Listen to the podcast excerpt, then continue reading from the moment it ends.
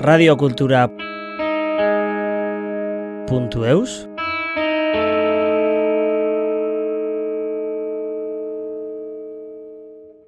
Pour la deuxième année consécutive, un groupe d'élèves du lycée hôtelier de Biarritz a recueilli une série de témoignages pour un projet de mémoire sur l'histoire de l'immigration. Ce projet se fait avec l'accompagnement de leur professeur d'histoire-géographie et la professeure documentaliste en partenariat avec le RAMI, Réseau des acteurs de l'histoire et de la mémoire de l'immigration en Nouvelle-Aquitaine, et Radio Cultura. Dans cette première partie, Lucie nous explique son rôle en tant que président de l'association Diakité à Bayonne et nous dévoile le parcours compliqué des migrants qu'ils accompagnent au quotidien.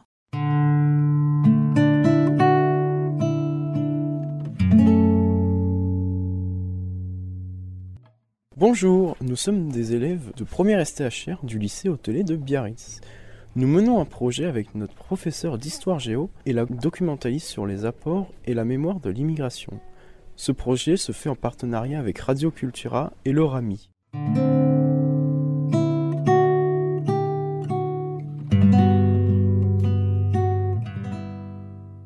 Le mercredi 18 janvier 2023, nous avons accueilli Lucie, bénévole dans une association à Bayonne.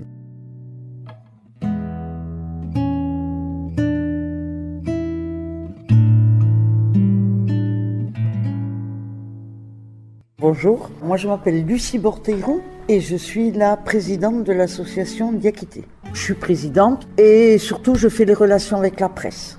Quand j'ai accepté d'être présidente, j'ai demandé à ce que tous les membres du conseil d'administration prennent une, une responsabilité. Parce que moi, je veux continuer à être sur le terrain. Je veux être là-bas tous les, les, week-ends. Je veux voir les, les, jeunes. Je veux parler avec eux. Je veux leur donner les vêtements. Si je me laisse, euh, je veux passer mon temps au téléphone ou dans des réunions, tout ça. Donc ça, c'est pas possible.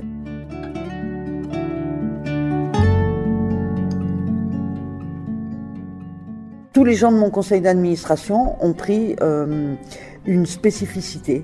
Euh, certains sont chargés euh, de l'alimentation pour le gaz les autres du partenariat. chacun a pris, a fait quelque chose. Et donc moi j'ai gardé les relations avec la presse. Et puis bon, ben, j'aime bien aussi venir dans les collèges lycées. En plus je suis retraitée donc j'ai plus de temps que mes co- collègues qui travaillent. Mais après moi je reste sur le terrain. Et puis, euh, je connais bien la problématique des mineurs, donc euh, c'est souvent moi qui explique aux mineurs leurs droits et qui les oriente vers la personne. Au premier accueil, qui leur explique bien qu'il ne faut pas partir euh, comme ça dans une grande ville parce que c'est sympa. Il faut passer par la reconnaissance de minorité qui est très importante.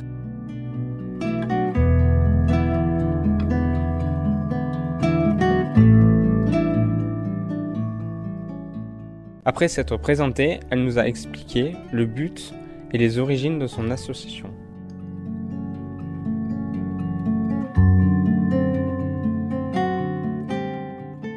On existe depuis fin 2018. Le Pays Basque Nord n'était pas une route migratoire jusqu'à cette date-là. Il y avait des migrants ici, mais qui arrivaient d'ailleurs, qui n'étaient pas arrivés de la frontière et directement à Bayonne.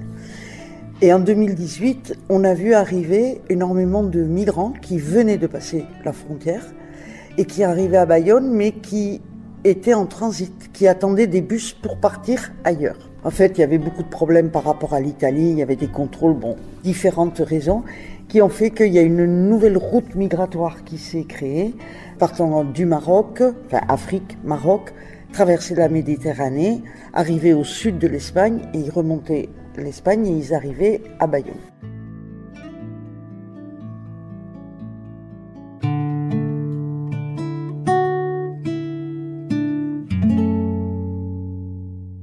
Donc on a vu arriver énormément de gens, c'est-à-dire 100, 150 personnes euh, quasiment tous les jours, qui arrivaient à la place des Basques à Bayonne. Donc euh, les citoyens se sont mobilisés à travers des réseaux sociaux pour voir un peu ce qui se passait. Et euh, c'est là qu'on a compris qu'on allait voir des migrants arriver très régulièrement. Donc c'était novembre, l'hiver. Il faisait froid, il faisait nuit, il y avait des jeunes, il y avait des enfants, il y avait des mamans enceintes.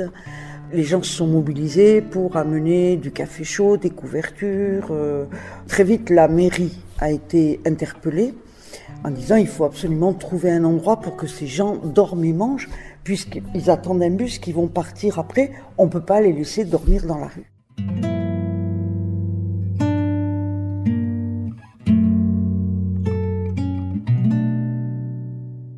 Donc on avait demandé un rendez-vous euh, au conseil municipal de Bayonne. Et c'est là qu'on crée l'association Diakité. Alors pourquoi Diakité? En fait, on cherchait un nom. Et un des premiers jeunes qu'on a vu arriver en bus à Bayonne s'appelait Diakité. Il a été hébergé ici, il est resté ici. Et donc on a donné son prénom à notre association. Voilà. Et donc euh, après très vite, le maire de Bayonne nous a trouvé un local. Bon, d'abord un local, un autre Finalement, on s'est installé au quai de Lesseps, dans des locaux désaffectés de l'armée. On est rentré là, il y avait donc la mairie qui gérait, la communauté d'agglomération qui finançait, une association de professionnels avec quelques salariés à Terbéa, et après l'association Diakité avec énormément de bénévoles.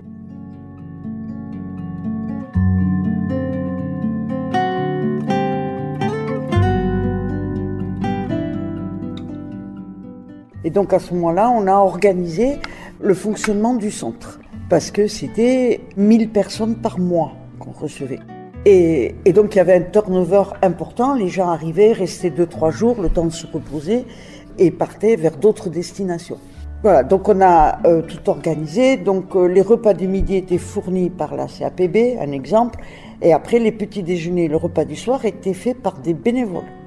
Mais il n'y avait pas de cuisine, il n'y avait rien, c'était sommaire quand même. Donc en fait, les bénévoles venaient chercher les aliments que nous donnait la banque alimentaire, repartaient chez eux, cuisinaient chez eux et ramenaient les cocottes minutes le soir pour le dîner pour jusqu'à 200 personnes.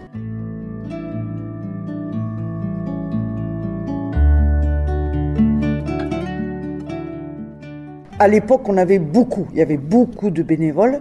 On est arrivé jusqu'à 750 adhérents, mais il y avait euh, plus d'une centaine de bénévoles qui venaient au, quotidien.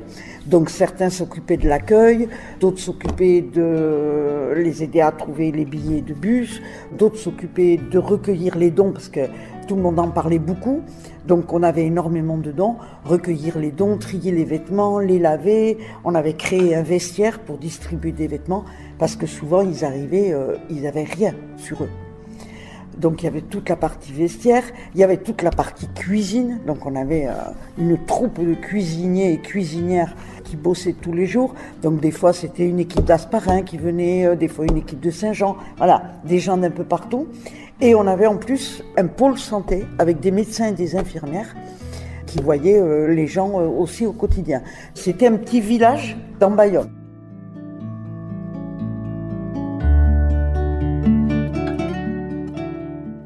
Par la suite, elle nous a éclairé sur le parcours compliqué des immigrants.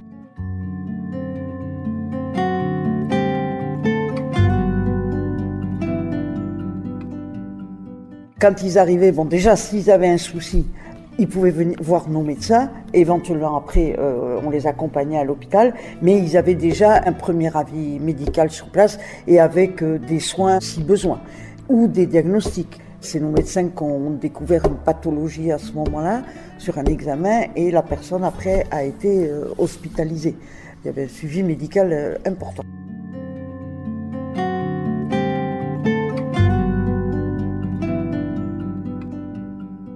Après, on s'est trouvé à ce moment-là avec beaucoup de mineurs non accompagnés, c'est-à-dire des jeunes mineurs qui connaissent personne en France, qui n'ont pas de famille. Donc la loi française oblige à les mettre à l'abri. On ne peut pas laisser un mineur dans la rue.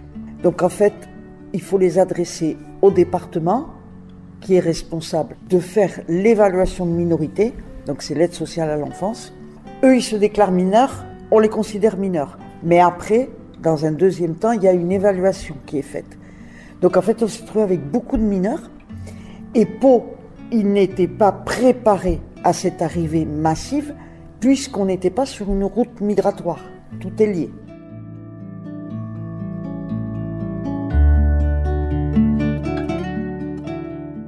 Donc ils n'avaient pas assez de lieux d'hébergement. Parce que normalement, ils hébergent les jeunes dans des foyers ou dans des appartements. Ils sont suivis par des éducateurs et après, on en reparlera plus tard, il y a une évaluation de la minorité. Donc on s'est trouvé à avoir beaucoup, beaucoup de mineurs et donc eux, ils sont restés au centre Paoucha. Le centre s'appelle Paoucha, c'est la pause en basque, le moment de repos. Le département a été euh, débordé à ce moment-là. Donc euh, il y en a qui sont partis, mais qui sont restés plusieurs mois, et après qu'on décidé d'aller ailleurs parce que à Bayonne il n'y avait pas de solution. Alors après Bayonne c'était un centre de transit et non pas un centre d'hébergement. Donc c'était pas fait pour que les gens restent très très très longtemps. Bon après il y avait des douches, des toilettes, euh, manger, euh, ils mangeaient bien, mais bon c'était pas un lieu pour vivre. Et la majorité des gens continuaient leur voyage. Nous, on recevait en grande majorité des gens francophones. Mali, Guinée-Conakry, Côte d'Ivoire, Sénégal, Cameroun. Donc des gens francophones qui venaient pour rester en France. Souvent, euh, il a été écrit de Bayonne, ils vont directement à Calais. C'est pas vrai. Nous, on n'a pas de gens qui partaient à Calais pour rejoindre le Royaume-Uni, parce que nous, c'était des francophones qu'on recevait. C'était pas les anglophones qui veulent rejoindre le Royaume-Uni. Donc c'était beaucoup Paris, et puis au fil des années, c'est un peu tout le territoire français, souvent les grandes villes, Marseille, Lyon, Rennes, euh, voilà, les grandes métropoles françaises.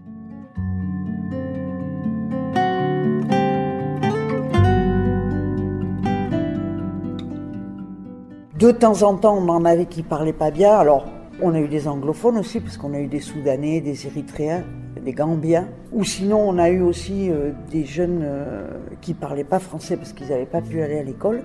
Mais là, on trouvait toujours des amis à eux qui arrivaient à parler dans leur langue à eux.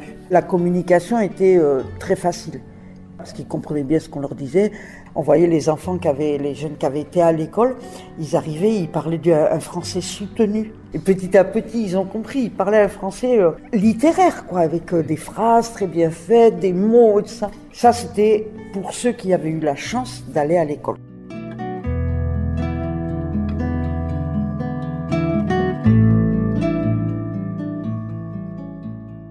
Le problème auquel on s'est trouvé confronté, nous, c'est qu'il y avait tellement de jeunes. Bon, faut pas se leurrer, quand il y a trop de jeunes, ils les évaluent pas mineurs et ils les mettent à la rue. Hein. Le monde est ainsi fait. Donc on s'est retrouvé avec énormément de jeunes qui ont eu une réponse négative à leur minorité. Eh ben ils connaissaient que nous, donc ils sont revenus à Paoucha. On a dit, bon on laisse pas des gamins dans la rue, quoi, ils rentrent. Et du coup on s'est retrouvé avec 35 mineurs qui n'avaient pas été reconnus mineurs, mais il y a une possibilité de recours, toujours, pas reconnu mineur, à ce moment-là, il y a un avocat qui prend le dossier, ils font venir les papiers du pays, ils écrivent à l'ambassade, et ça va passer devant le juge des enfants pour faire reconnaître leur minorité.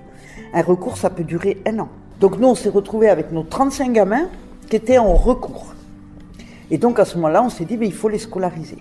Donc là, on travaillait avec l'autre association, Etorkinekin,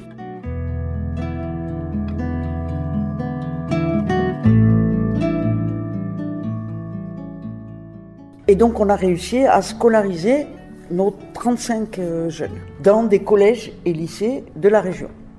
Certains qui parlaient peu français dans des classes pour apprendre le français, d'autres qui parlaient bien, qui sont partis sur des CAP, des BEP, qui avaient eu la chance d'aller à l'école et qui sont rentrés directement en seconde ou en première. On en a eu euh, quelques-uns qui avaient un très très bon niveau. Donc c'était le CIO qui les évaluait et qui après téléphonait dans tous les collèges et lycées alors ça se faisait souvent après la rentrée, et s'il restait des places, on pouvait intégrer nos jeunes. Donc ces jeunes, ils ont été scolarisés, et après on a trouvé des familles, et donc ils ont pu petit à petit quitter le centre et être hébergés dans des familles. Certains ont été reconnus mineurs, à ce moment-là c'est l'aide sociale à l'enfance qui les prend en charge, donc ils sont dans des appartements, et ceux qui sont reconnus mineurs à la première évaluation sont pris en charge aussi par l'aide sociale à l'enfance et donc euh, sont scolarisés.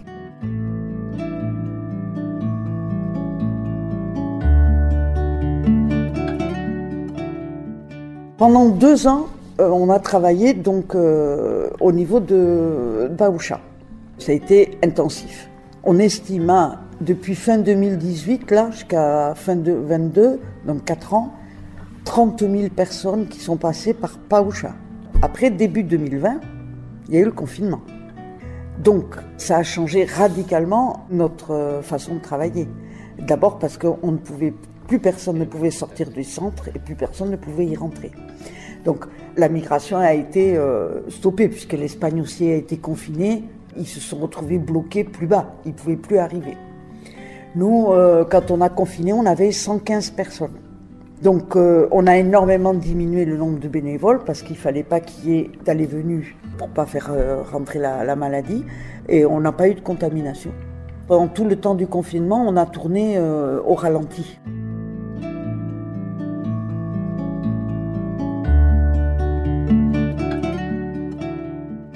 Et après, ça a redémarré à la fin du confinement. Ils ont commencé à revenir. Et puis après, il y a eu euh, des petits euh, soucis de communication, on va le dire comme ça, avec euh, la mairie de Bayonne. Et fin 2020, on est parti. Alors pour différentes raisons. On avait l'impression de ne pas être écouté. Nous, on voulait construire une cuisine sur place parce que sincèrement, trimballer les cocottes minutes, bon, faut arrêter. Bon, on a affaire à des jeunes qui sont en pleine forme, mais on a eu de la chance en même temps.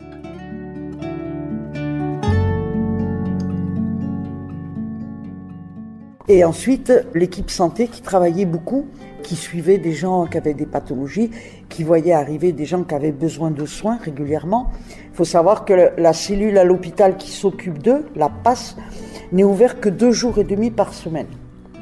Donc tout le reste du temps, on ne peut pas envoyer des gamins qui ont mal au ventre, qui ont mal à la tête.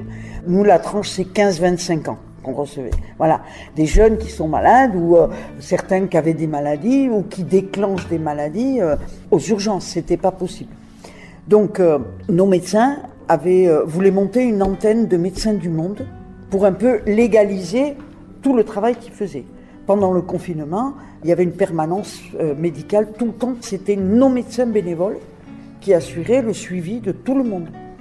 Et donc on a pensé que ça allait se faire très rapidement. Et la mairie a refusé.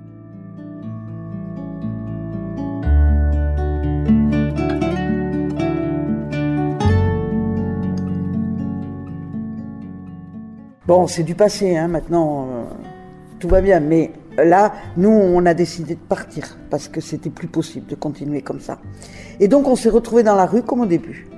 On a continué à faire des distributions de vêtements, de produits d'hygiène, parce que nous, ce qu'on fait, on les accueille, on discute avec eux, on leur offre un goûter, et on leur donne des vêtements, des chaussures, des produits d'hygiène, et nos médecins sont toujours là. Donc on a continué à faire nos distributions sur le quai, et très vite, pas très loin du centre Paoucha, il y a le local des jeunes de Bayonne, le Gasteche. Et eux, ils étaient très limités à cause du Covid dans leurs activités. Et donc, ils nous ont dit, eh bien, écoutez, si vous voulez, nous, on vous prête notre local tous les week-ends. Et donc, ils nous ont hébergés dans leur local, qui est un magnifique local, 100 mètres du centre Paoucha.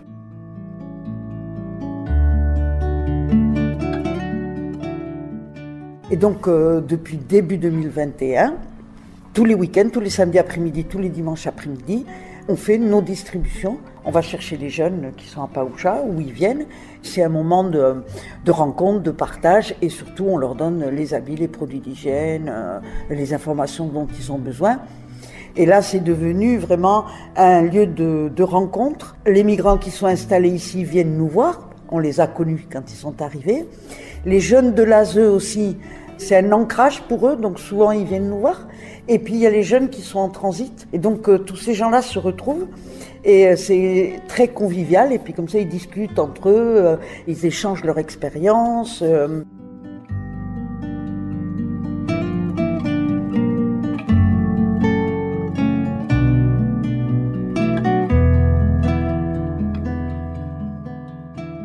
Il y en a qui se sont croisés pendant le voyage en Afrique ou au Maroc et qui se retrouvent des mois après à Bayonne. Et donc on continue et depuis nos relations avec la mairie se sont nettement améliorées. Et donc la mairie vient de nous trouver un local qui est pas très loin, qui est à la rue Sainte-Ursule, en face du parking de la gare. Et là on est en train de finir les travaux, parce qu'il y avait des travaux à faire. Et là, on va s'installer, ça va être notre local et c'est là qu'on va les recevoir.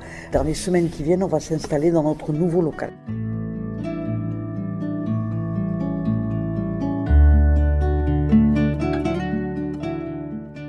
Écoutons ensuite Lucie nous raconter les liens affectifs que bénévoles et migrants développent lors de leur séjour au Pays Basque.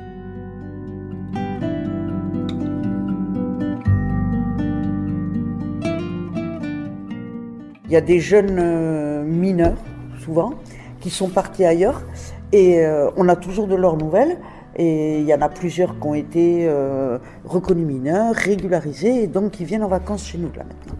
Après, je dis non parce que on s'est rendu compte au bout d'un moment, je ne peux pas avoir 30 000 numéros de téléphone dans mon téléphone. C'est pas possible. Et en plus, il ne faut pas créer un lien qui va être difficile après à gérer, aussi bien pour eux que pour nous. Donc on leur demandait pas leur numéro de téléphone et on ne donnait pas le nôtre.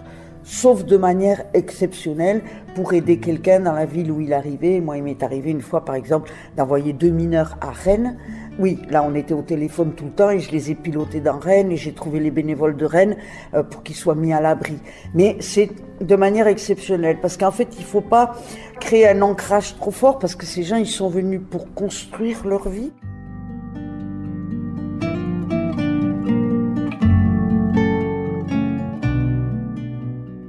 Il ne faut pas leur faire croire que nous, on a la solution à tous leurs problèmes. C'est-à-dire que, par exemple, quelqu'un qui part, qui se retrouve à Paris sous un pont, et qui m'appelle et qui me dit euh, bah, Je vais revenir à Bayonne, hein, parce que là, je suis dans la rue, euh, tu peux me loger? Multiplié par 100, c'est pas possible. C'est un des dangers, et nous, on les comprend. Et en même temps, il faut pas créer un lien trop fort. Eux, ils doivent construire leur vie. En tant que bénévole, il faut être dans l'empathie mais il ne faut pas que notre vie devienne la leur et vice-versa. Donc il faut garder une distance pour pouvoir continuer. Sinon, moi j'ai vu des bénévoles hein, arriver euh, bouleversés, euh, en prendre euh, un, deux à la maison et exploser après au bout de quelques mois. Parce que c'est très difficile.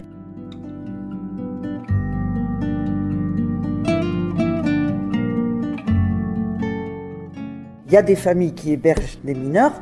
Bon, voilà, c'est un choix réfléchi, c'est différent. L'émotion, elle est extrêmement forte. Émotionnellement, c'est difficile. Alors, c'est hyper enrichissant comme expérience. C'est euh, découvrir l'autre, découvrir sa culture, découvrir sa vie, découvrir ses souffrances, découvrir tout. Donc c'est très enrichissant, mais en même temps, émotionnellement, voilà, plus d'une fois, on a pleuré, quoi. Quand on les a mis dans le bus, euh, dur.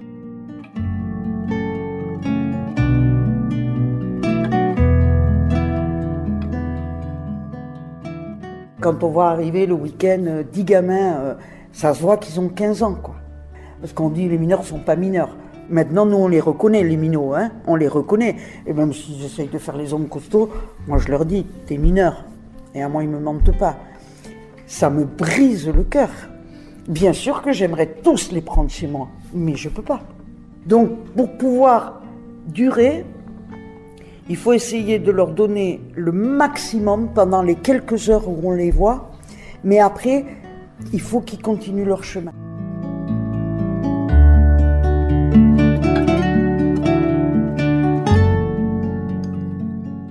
Radio Cultura.